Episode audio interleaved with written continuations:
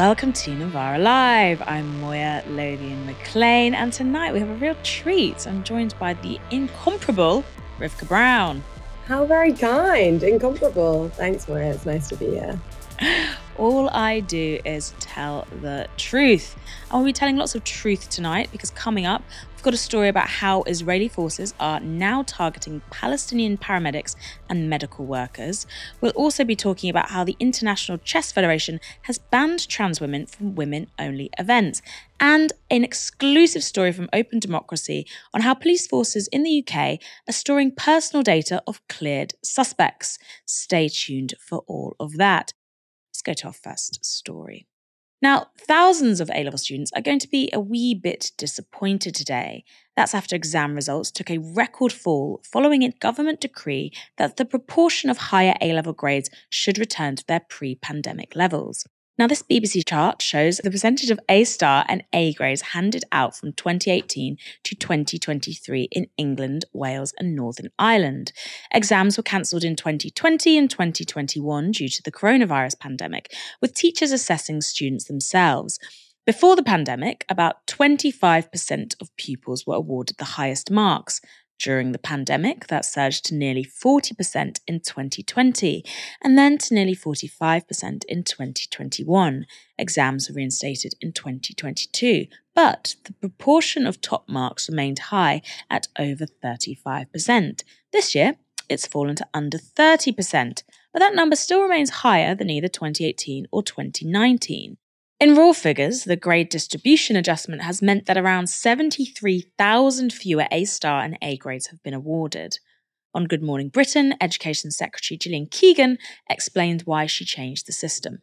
The reason we're doing this is to make sure that the qualifications that they're taking hold value. I mean, both A levels and GCSEs are very highly regarded qualifications um, around the world, actually, but they need to hold value. And so, what we've decided to do, or Ofqual actually made the decision, is to go back to the 2019 uh, grade. So, if you got an A or a B in 2019, um, then that will be, um, you know, the intention is that that will be exactly the same this year. And uh, everybody knows the, the university admissions officers knows uh, the people giving the offers know. Everybody knows that this is this is what we chose to do. We announced it two years ago. So the system is right that it uh, that it adapts to that. Um, but it, you know we had to do it at some point. This cohort have done amazingly well. And as you just uh, said from the UCAS figures yes um, the the 79% have got their first uh, choice their firm choice and another 12% have got got their insurance choice,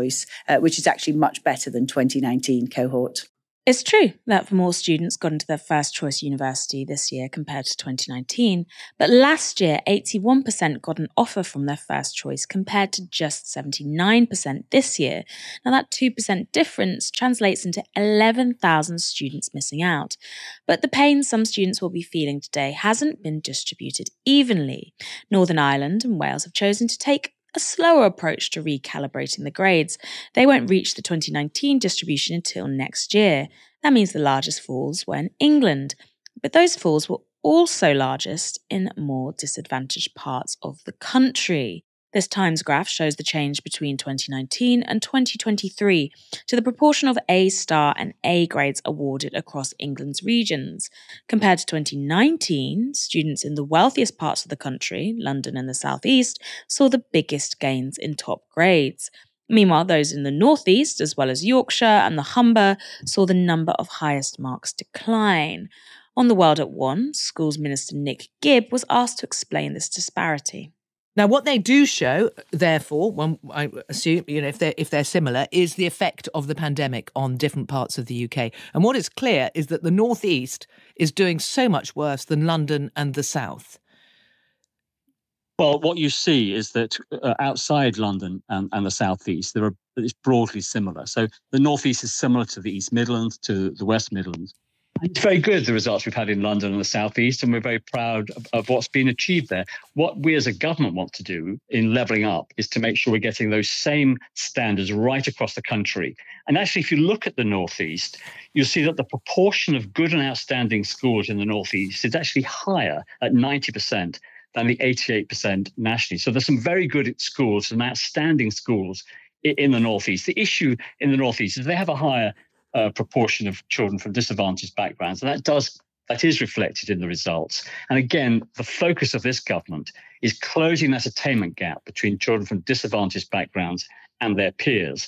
And before the pandemic, we had closed that attainment gap by 9% at secondary and 13% in primary. And now we are geared to recovering that position post pandemic because and it indeed has widened on so it further. much.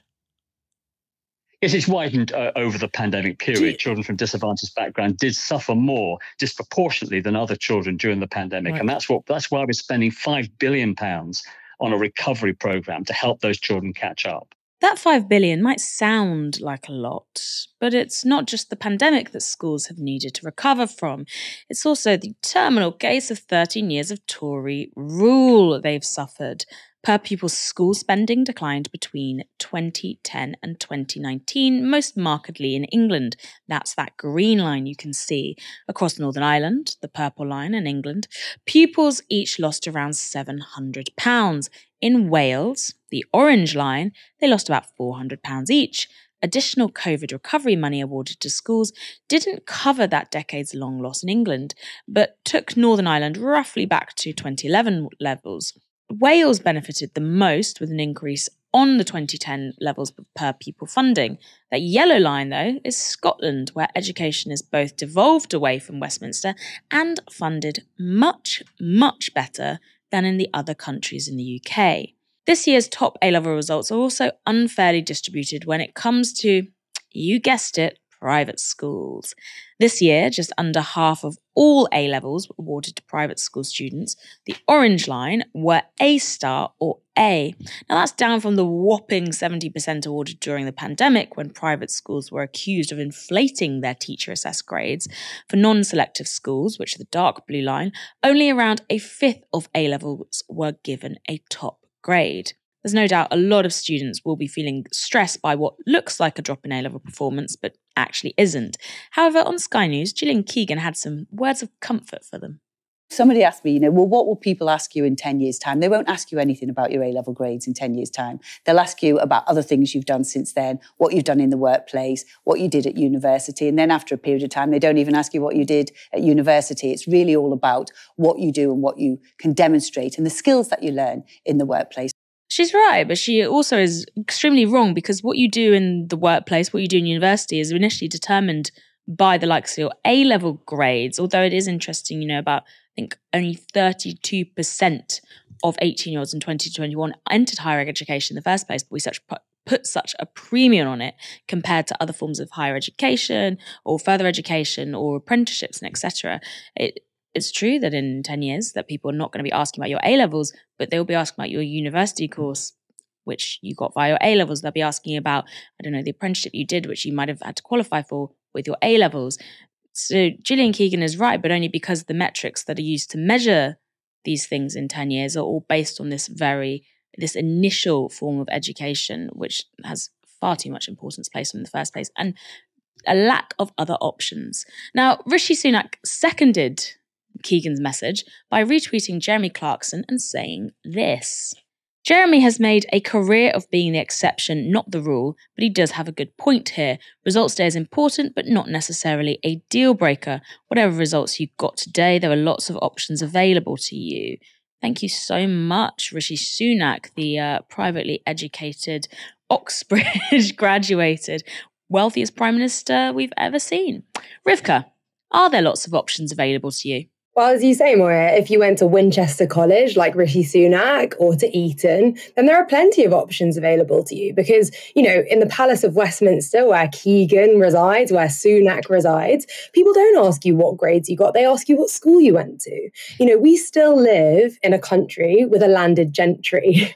we still live in an aristocratic society with a constitutional monarchy, which has enormous, which places enormous emphasis on your class background, on your kind of um, social and cultural capital that you accrue over the course of your life, which has for, for, for people in the kind of upper echelons, nothing to do with the A levels they got. Ironically, people paying you know hundreds of thousands of pounds for their children to to get the best A level grades um, are the parents whose children least need to rely on their A levels to get ahead in life. It's the it's the poorer kids, the kids who can't just flash their Eton cuff, cufflinks to the to the doorman and you know in in in a members club um, that that actually need good A level grades to get ahead in life. So you know it's all well and good for Rishi Sunak to say for for uh, you know for Keegan to say, but for your average working class kid in the Northeast or wherever these grades have deflated most, this is actually potentially a life altering change.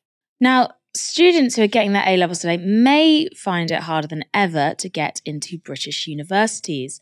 That is after it was revealed that universities are setting aside more places for international students who pay much higher tuition fees. The Times reports this. UCAS's clearing portal, which lists courses with availability, shows at least 3,451 places available for international students across the Russell Group of elite research intensive universities. However, there are fewer than 2,000 places for applicants educated in England, Scotland, Wales, and Northern Ireland.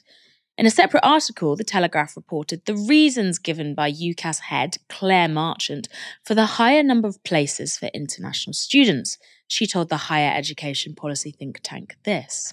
UK admission staff are ever aware of this, that you're competing in a global market.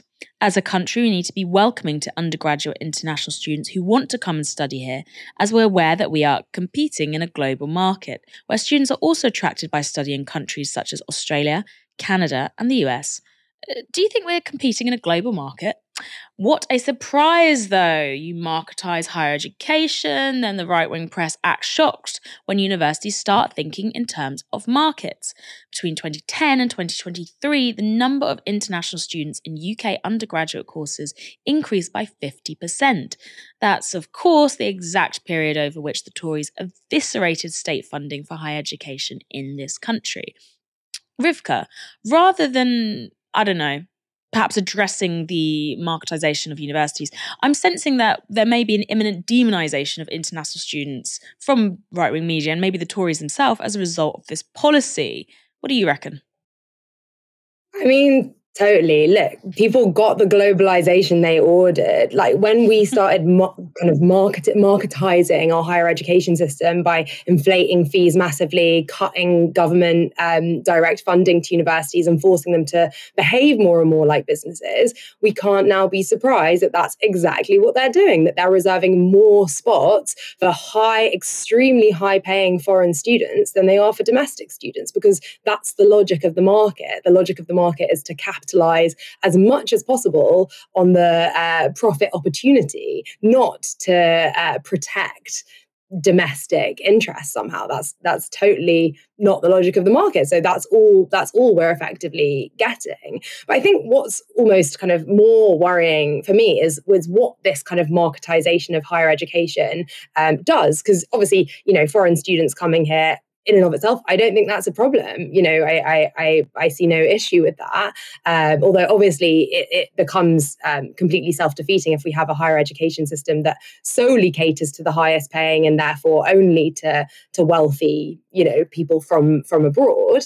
Um, but the the problem really is that it makes for really boring societies. You know, when uh, Rishi Sunak says he wants to crack down on rip off degrees and kind of ship in the highest paying students and ship out the highest earning workers, all he's doing is just creating a nation of boring pencil pushers. You know, like God forbid um, people should go to university and study philosophy or literature or media studies so that one day they too can grow up to be able to scrutinize the, the you know, the things that people like Rishi Sunak say on, on the TV. Um, yeah, I, I guess that's at heart the bigger issue, the big issue here, which is that the marketization of higher education turns universities from places of inquiry, not not turns them from places of national greatness to places of kind of foreign invasion, but turns them from places of curiosity and inquiry and um, you know the diversification of one's interests and um, you know abilities into factories for just boring people. It's really interesting as well the way it affects, uh, I think, the political outlook of people coming out of universities. Obviously, universities have been a hotbed of student organizing and political crucible for years. But I was talking to somebody who works in politics and organizing, and they said, you know, it's never, never have we seen perhaps such a widespread left wing sentiment among the students who attend the universities that they worked in, but also a difficulty to organize them in something bigger than just a sort of individual pessimism and an individual leftism, the idea that they could be in a more collective uh, campaign or collective uh, project. They there was something that would hold them back, and they they felt um, I don't know there was an obstacle to doing that because this this idea of like collective action that is ongoing and continuous and actually has a hope of perhaps defeating market forces or market logic and creating an alternative political reality just didn't seem feasible to them. Um, it's, it's, weird when you're looking back and you're reading things like Educating Rita and you think, wow, wouldn't that be great? Let's go to our next story, which is a really bleak one. We're talking more about the fallout of the moral panic that is engulfing transgender people. Now, the International Chess Federation, or FIDE, has announced that they will be banning trans women from competing in top level women only events while it mulls over the supposed impact of gender on chess playing ability. New rules published by FIDE say that players who have transitioned from male to female have, quote, no right to participate in official FIDE events for women until, quote, further analysis is made.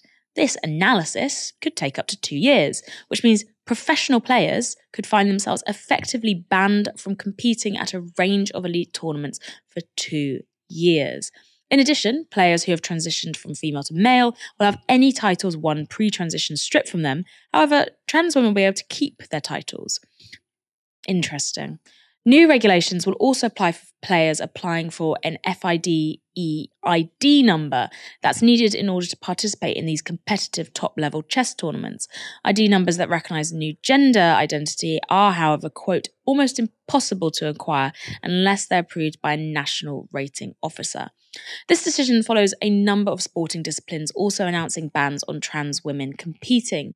In August, Badminton England announced trans women would not be able to compete in either sanctioned or unsanctioned tournaments.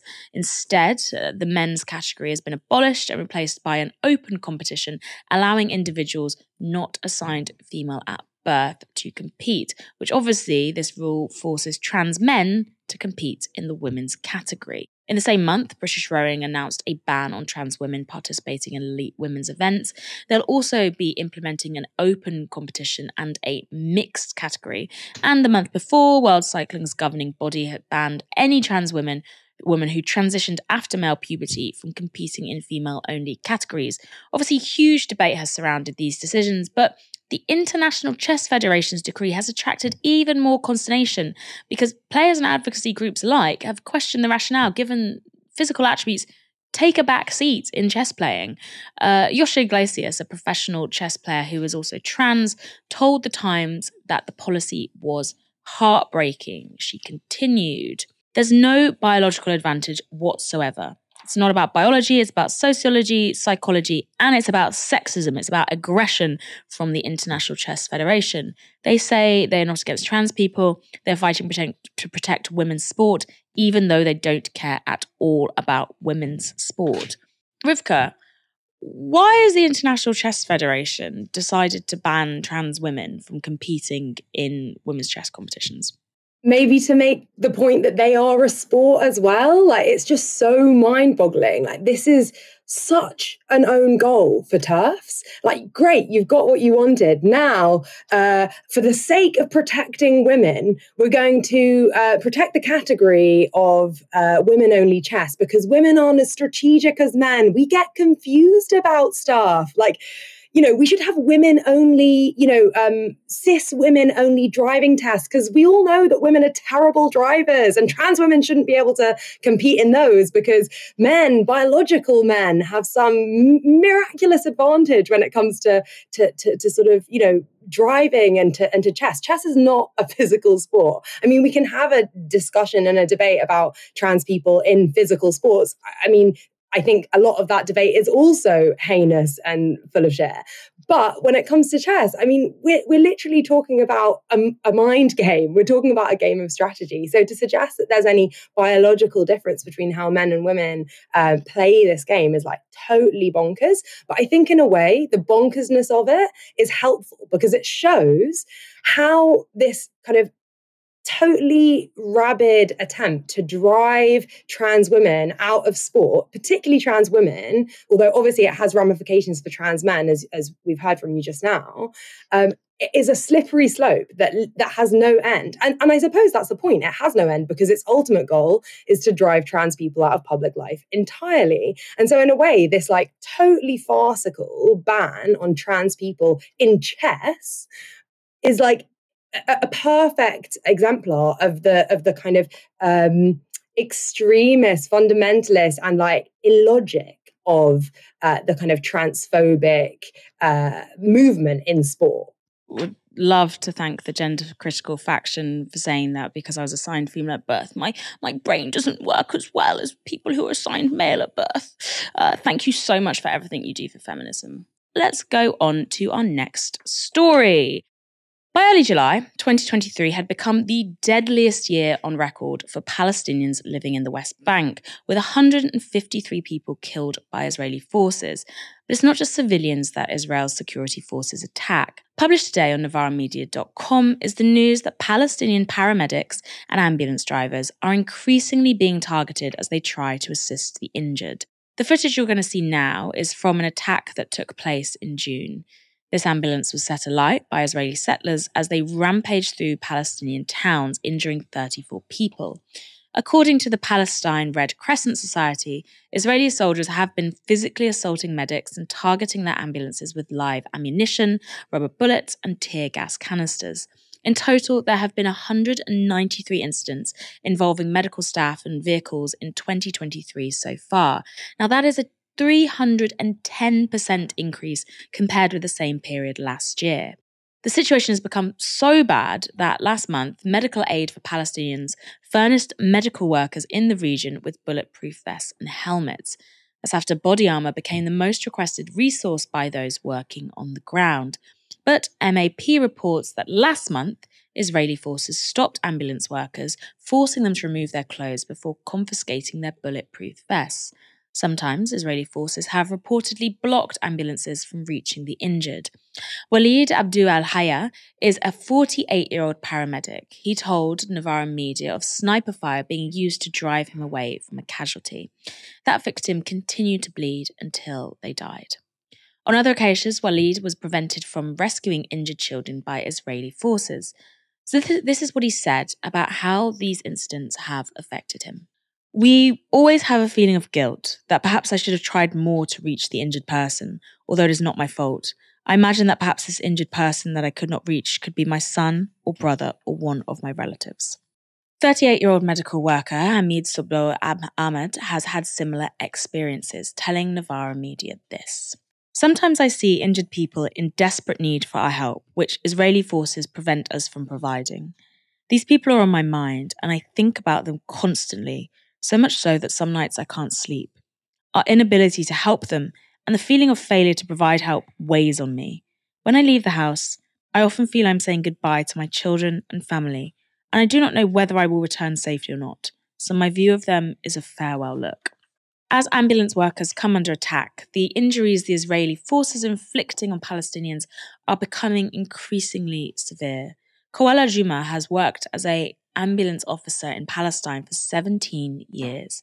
Over that time, there's been a change to the kinds of injuries she encounters. Israeli forces used to shoot Palestinians in their legs, but now intentionally shoot them in their neck or chest, which involves a more serious threat to their lives. Can't believe that we're sitting here talking about the fact that the upscaling of injury is they're not just shooting us in our legs anymore, they're shooting us in our neck. Medical workers in Palestine are seeing increasingly violent injuries, as well as a risk to their own lives as they come under targeted attack. And to tackle the risk of emergency health workers not being able to reach, reach the injured, MAP has been training people in the community to provide basic first aid. They're also helping the ambulance workers to cope with the increased violence. Aside from protective equipment, MAP have been providing psychological support and self care workshops to these courageous lifesavers to regulate this enormous stress caused by a brutal occupation. Now, this escalation of attacks on paramedics who are providing aid is in keeping with the new Israeli government's increased aggression. Rivkah, what is the logical endpoint here? It's not an exaggeration to say that in the case of this Israeli government in particular, the endpoint is genocide. Um, you know, we have the Israeli finance minister and one of the most influential members of the current government, um, Bezalel Smotrich, saying you know earlier in the year in March that the entire village of Hawara needs to be wiped out. You know, this is not the language of ethnic cleansing. This isn't even the language of apartheid. The entire village of Hawara needs to be wiped out. This is the language of genocide. You know, a few days ago, a former commander in the IDF, one of numerous former military uh, commanders from Israel to, to say similar things, a guy called Amiram Levin, uh, he compared what's happening in the West Bank in particular to the, the legislation of Nazi Germany on the eve of the Second World War and the, the you know um, uh, run up to the Holocaust. You know, it's it's not an exaggeration to say that the Israeli government's ultimate aim is to eliminate on a mass scale Palestinian life. If you want to read more about this topic, you can do so by heading to novaramedia.com. The link to that article by Daisy Schofield will be in the description box below. Let's go on to our next story. Now, there's been a recent glut of stories concerning policing data breaches. On Tuesday's show, we covered the large scale data leaks that have embarrassed four different police forces across the UK. Now, an exclusive investigation from Open Democracy has revealed UK police forces are unlawfully storing the personal data of suspects who have been cleared of any wrongdoing. Open Democracy's reporting has found that the government's biometrics watchdog has repeatedly raised concerns about the police retaining the information of people who have been arrested and then released. Apparently, aging computer systems are part of the problem, according to Fraser Sampson, the UK's Biometrics and Surveillance Camera Commissioner. What a title. He says that many old police IT systems don't allow the bulk deletion of data entries, Sampson explained here. Not only do you have potentially millions of people whose images are in police records, even though there are no guilty findings against them, but you can't even know how many there are. It is an intractable problem. The watchdog found this issue to be pretty widespread. More than half the forces examined by the watchdog were found to be indefinitely retaining custody images, including those of people who were never charged or convicted of a crime, despite a 2012 ruling finding the practice unlawful. It also seems that retained information has the potential to be subject to immigration checks from Open Democracy again. At least four forces were routinely searching the fingerprints of all arrestees against databases, including the immigration and asylum biometric system. Fraser Sampson told Open Democracy reporters that there was no explanation for this practice, saying this If you have no reason to believe there is any immigration or asylum issue involved in an arrest, why would you check fingerprints against the database? I haven't had a convincing response to that question. Retain details, such as custody images, often go on to be uploaded to the police national database. This database currently holds 16 million images searchable via facial recognition technology. It's not just government watchdogs warning police over their shoddy data management, though. The OD investigation obtained a letter sent to police forces in 2022 from the National Police Chiefs Council. It warned this. The retention of custody images poses a significant risk in terms of potential litigation, police legitimacy, and wider support and challenge in our use of these images for technologies such as facial recognition. The Metropolitan Police provided comment to Open Democracy on this story. Of course, they are only speaking for the Met, but this is their defence. Since the 2021 inspection, the Met has deleted all fingerprint data that was deemed to be held unlawfully. We were unable to delete this data in bulk, and it therefore had to be deleted manually over a period of time. However, as an interim solution, the data was made unsearchable and inaccessible as soon as the issue was identified. Interesting, that's similar to what they said about the leak of raw data yesterday, that it was inaccessible and unsearchable. But it's still out there. Another story about police mismanaging data. Rivkah, is aging computer systems a reasonable explanation for this?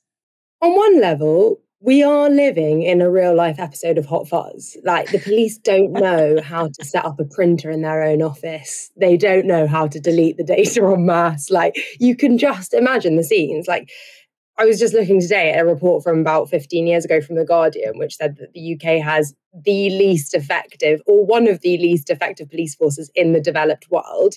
The police solve about one in 20 crimes. They are completely useless. But I don't think that is to say they aren't also completely dangerous. So, on one level, yes, I think there is probably something about aging computer systems and the inability to set up printers in your office.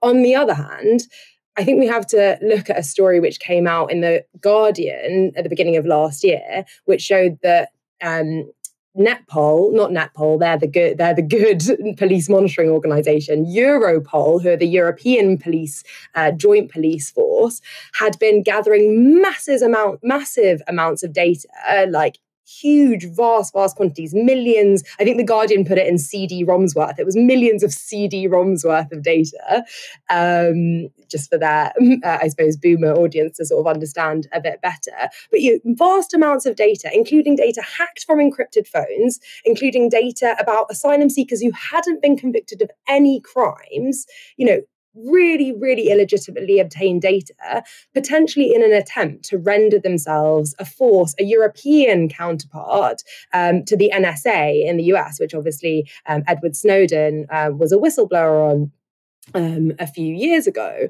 And so it isn't an, a stretch to say that the kind of you know, stealthy, um, apparently incompetent, whoops, we forgot to delete the data, accumulation of, of the public's data, particularly people who are not guilty of any crimes, is an underhanded attempt to expand police power in in the most invisible way possible. Because you know whereas the expansion of police power on the streets you know during um, the lockdowns if we all remember you know police vans driving across our parks to tell us to move on when we were just like having a moment's rest all the way through to obviously you know what we saw at um, BLM um, protests and other massive protests that happened during and after the pandemic, you know, these more stochastic instances of police violence distract from what's what's happening behind the scenes, which is the kind of slow accumulation of massive amounts of data that might one day be used, for example, to prevent you entering another country, prevent you attending events. You know,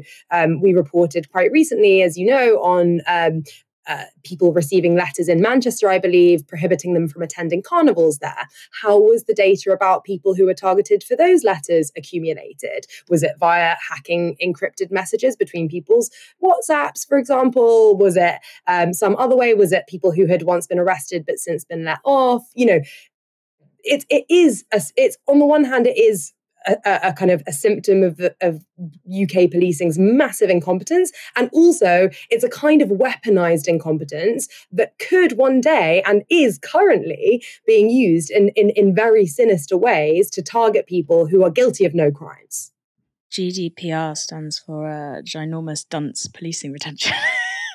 um, I want to also ask Rivkah, we've had a couple of stories about, you know, police and data as we said, I'll just run through them quickly. So on Tuesday's show, we talked about the PSNI link leak of the all the 10,000 officers' names, etc. Then there was also a leak from uh, Norfolk and Suffolk police um, of victims and suspects and all this personal identifiable data. And there was a Cumbria police leak about salaries and officers' names now I've got this open democracy investigation, which I presume was going on beforehand because it's a joint thing with Liberty. Do you think, though, we're going to see a bit more media scrutiny of what the police is doing with that data? I tend to see these trends pop up, and then suddenly everyone goes, hang on, maybe we should be looking at historic data breaches that we might not have been thinking about before. Yeah, yeah. I mean, I think it's what's difficult about it is it's so difficult to identify when you yourself, there are virtually no individuals in the Europol investigation I referenced earlier who were able to identify, despite probably being one of millions of people that were targeted by Europol for the kind of data mining exercise, that they that their data had been um, accessed. And it's it's really difficult to trace backwards um, the, the collection and the use of that data into police systems, um, even even though they appear to be like leaky as a, a you know broken bucket. Um, and so I think it will be a massive challenge um, for for journalists to get inside, um, you know, forces and the, the the kind of IT systems they're using to expose what's going on. But I do think it's only journalists, not governments, and certainly not the National Police Chiefs Council or even kind of ombudsmans and kind of um, boards and bodies that are, are, created to oversee these um, these these police forces that will do the work of exposing them. And you see that in the story that you just mentioned. 2022, the National Police Chiefs Council wrote to forces saying you've got to stop hanging on to this data did they keep hanging on to it? Yes. So, like, you know, there's the police are not going to do their own, uh, you know, put their own house in order. On the contrary, we've seen in recent years with the Public Order Act now and the PCSC Act that they only act to, to expand their own power. They're not willingly going to give up the ability to hang on to people's data. I'm sure that they've been just sat on this data in the hopes that people won't realize that it's there for as long as as possible now that it's out there they're going to have a harder time doing that but that that is not to say that the battle is won yet. It's going to take huge amounts more of highly resourced, investigative, long, you know, like sort of long time frame journalism to be able to accomplish the work of digging up what the police are hiding. Unfortunately, these are not the kind of resources that Novara Media has, but thankfully there are places like Open Democracy and The Guardian, um, which, you know, for all my criticisms of The Guardian, has does have a really good investigative team and great resources to, to fund their investigations that's going to be doing this kind of essential democratic work. I want to add that if you would like Novara Media to have those resources, then you can always become a supporter at novara.media slash support. I'm also going to wrap this up in a second, but I, I'm fascinated to see, you know, 10 years in the future, if the planet hasn't completely burned down by then, how much compensation the likes of the Met and so on may be paying out hypothetically to people who've discovered they have become victims of large scale data mismanagement and data breaches because I'm seeing that on the horizon. We are going to have a quick break now. Stay tuned though, because we'll be talking more about Britain's response to the climate change when we come back. Our planet is wounded.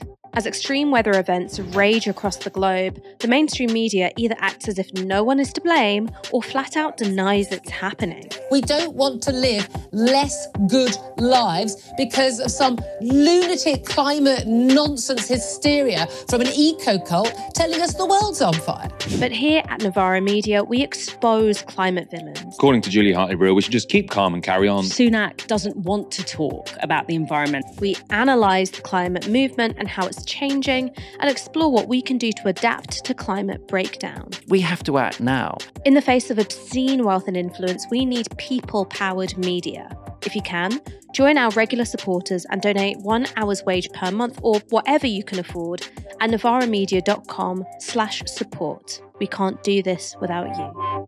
And talking about climate change further, 2024 will be a general election year, we think. So that means political parties are right now trying to set the groundwork for which issues will be key battlegrounds.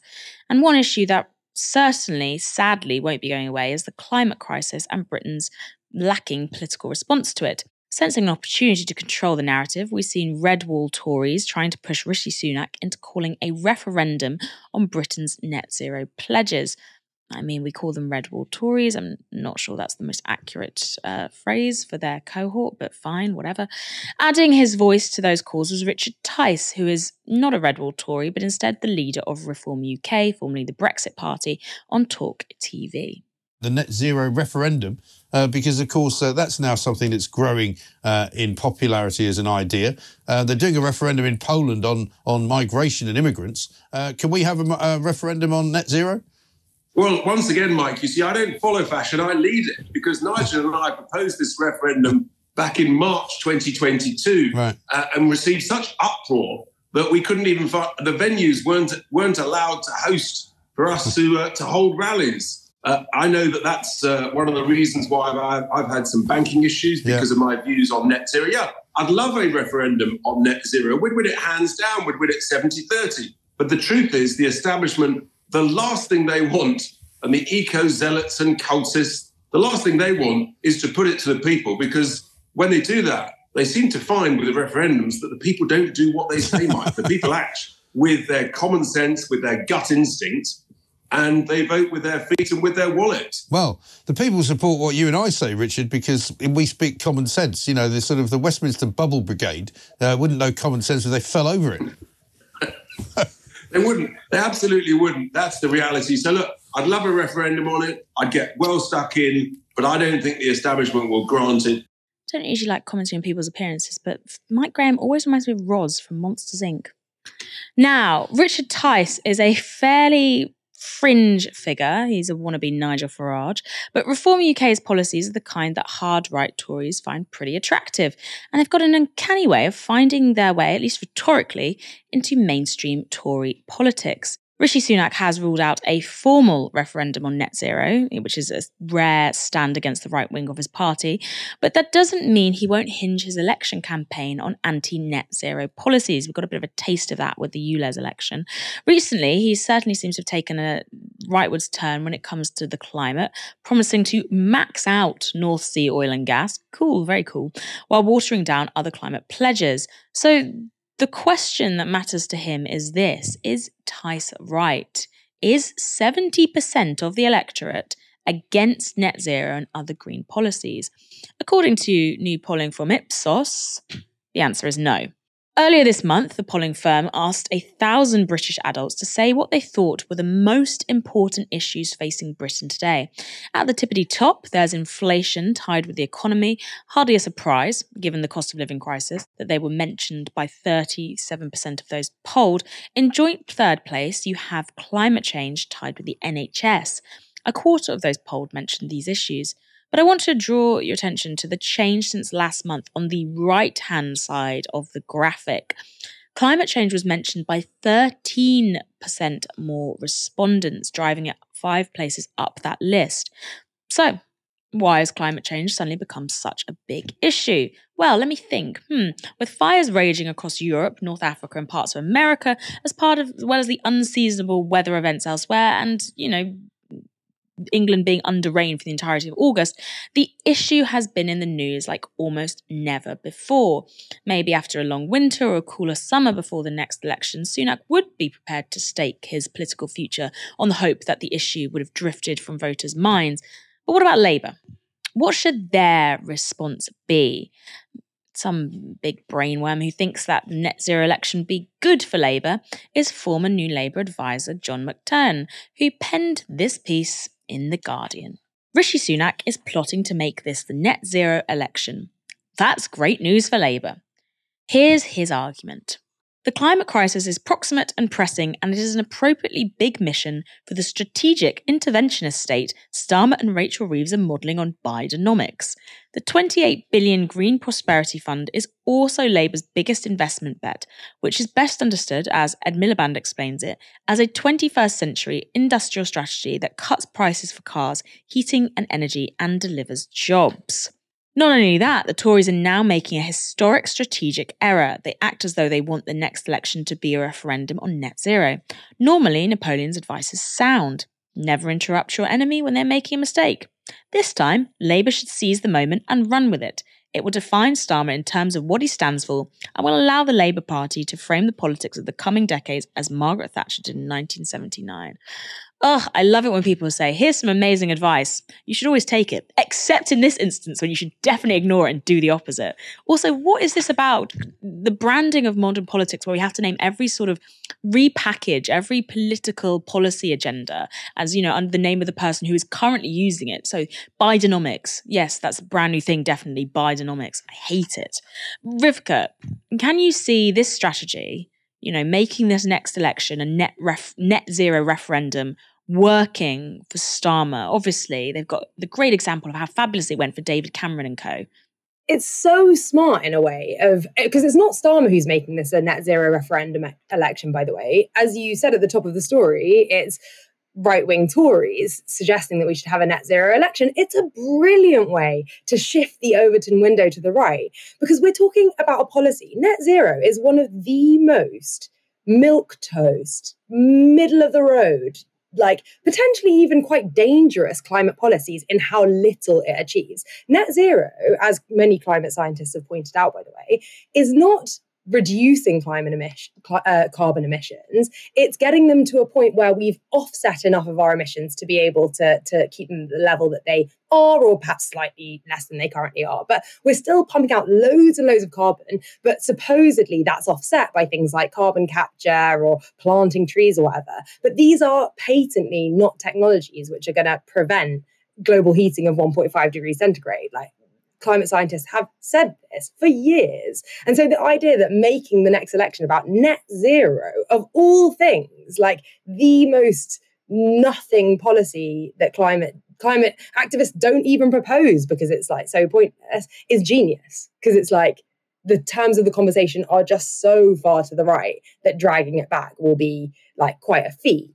Um, and I think, I mean, when it comes to to, to sort of Starmer's position, um, I probably do agree that he he needs to fight back because this is actually a massive threat for him. You know that there is a very effective attack line that he's kind of wet wiped himself um, into a corner with, which is you know by by attacking by by um, sort of proposing climate policies whilst attacking kind of uh, climate activists, he hasn't inoculated himself from the fundamental criticism that he's like in the pocket of just stop oil or whatever, whilst at the same time failing to inspire anyone because his proposals are so milk so milk toast and middle of the road. Like I said, if he's like, no, we're going to fight for net zero. Like i really don't know how many people are going to get behind that whilst also you know his his um his attempts to kind of distance himself from um you know climate activists undermines left-wing support for him a and doesn't prevent him from being portrayed as a like an adjacent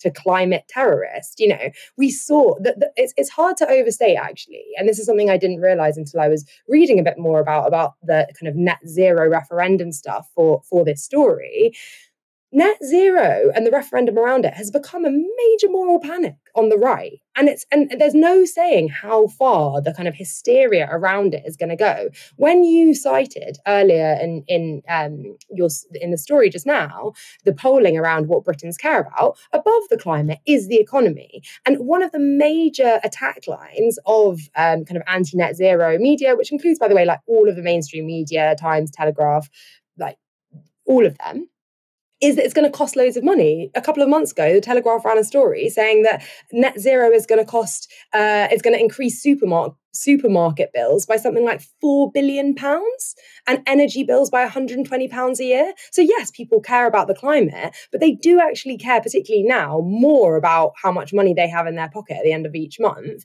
And if the right-wing press successfully manages to portray net zero as something that is going to impoverish the UK, Brendan O'Neill, okay, he's a right-wing nutter, but he wrote in Spiked today that it's akin to animal sacrifice because net zero is going to destroy our farming industry. You know, like the his, the levels of hysteria, even like over a year out from the next election, potentially a year out, might be less, are are absolutely at fever pitch. And so there's no telling. You know, if we looked at what happened in 2019 with the moral panic around um, anti-Semitism and Jeremy Corbyn's Labour Party, how um, hysterical the media is going to be in uh, their portrayal of of Keir Starmer's kind of alignment with net zero, even as it is the most vanilla policy like imaginable, as I said. And so, so the idea that Keir Starmer's got this kind of signed, sealed, and delivered is is a fiction. Like there could definitely be a hung parliament, at least, if the kind of hysteria around net zero and the moral panic bits, even now, like quite successfully creating, escalates through to 2024. Why have the right been able to uh, capitalize on this in such a way? And why are they so scared of it? Why are the hard right so scared? Why have they whipped themselves up in a frenzy about it? Why is Mike Graham busy slobbering about net zero? It's probably because it's one of the most frequently referenced climate policies that kind of does the rounds, partly because, you know, the ambitions, not just of the UK, but of, you know, the Paris Agreement, which is the the the um, the agreement in which net zero by 20 50 was originally um, agreed. You know, these these um, international kind of um, diplomatic alliances are the ones who are setting their sights on on net zero. I guess that's also part of a broader right wing kind of populist push against um, kind of experts, against international bodies dictating what we do on on uh, home soil, and these kind of imported targets from international, um, you know, like the Conference of Parties, COP, um, and Paris Agreement. You know, suddenly dictating what we do um, on UK soil. So I think there's a kind of a Brexit kind of adjacent xenophobic uh, sort of uh, national like kind of anti-climate nationalist aspect. I think there's also just like the fact that it is a buzzword in our kind of political discourse and so it's been like quickly uh, latched onto. It is also just kind of quite a memorable catchy phrase like 15 minute cities and you know conspiracy theories that we see circulating on the far right. Net zero just has like this quite easy transmissibility to it i suppose. Um, and so i think it's it's it's those two things um, combined which have given it um, salience. But i think also as i said earlier there's something about the fact that net zero, opposing net zero, which is like like the most kind of unarguable, uh, like just boring policy there is, sets the terms of the debate so far to the right that anything more drastic than net zero, like anything that you might want to propose, like a kind of Green New Deal or uh, kind of just transition or anything, seems like totally bonkers le- like loony leftist stuff. So it's it's a brilliant kind of strategic move from the from the Tory right, and I think it's going to really um, be a thorn in the side of Keir Starmer as we approach the 2024 election. And I, I wouldn't, uh, you know, hesitate to say that it could be um, a deciding factor in whether there's a Labour victory or a hung Parliament for sure. Totally agree. I think it's also probably the vagueness of what would net zero would entail because you know governments haven't really uh, outlined exactly what net zero would mean beyond achieving net zero and how we're going to do it because they haven't got a concrete plan. Uh, and that gulf of knowledge, that gulf of communication, always leaves an opportunity for fear, panic, hysteria to be whipped up in its stead. Um, my colleague uh, Stephen Methan also earlier made the point as well that John McTernan says in this piece um, that it will allow the Labour Party to frame the politics of the coming decades as Margaret Thatcher did in 1979. In 1979, Margaret Thatcher had, you know, the city and a load of powerful institutions, social institutions behind her, uh, and somehow do not think that the big money fat cats in the city and at companies like Shell and BP will be backing the net zero referendum on Starmer's side. But who knows? Maybe I'm wrong. Maybe BP will have a change of heart. Rivkah, I just want to say thank you so much for joining me tonight. You've been fantastic, as ever. Thank you everyone for watching this evening. Do not worry, I know you've been asking. Tomorrow, Michael Walker will be back hosting this show from 6 p.m. But for now, you have been watching Novara Media. Good night. This broadcast is brought to you by Novara Media. Go to novaramedia.com slash support.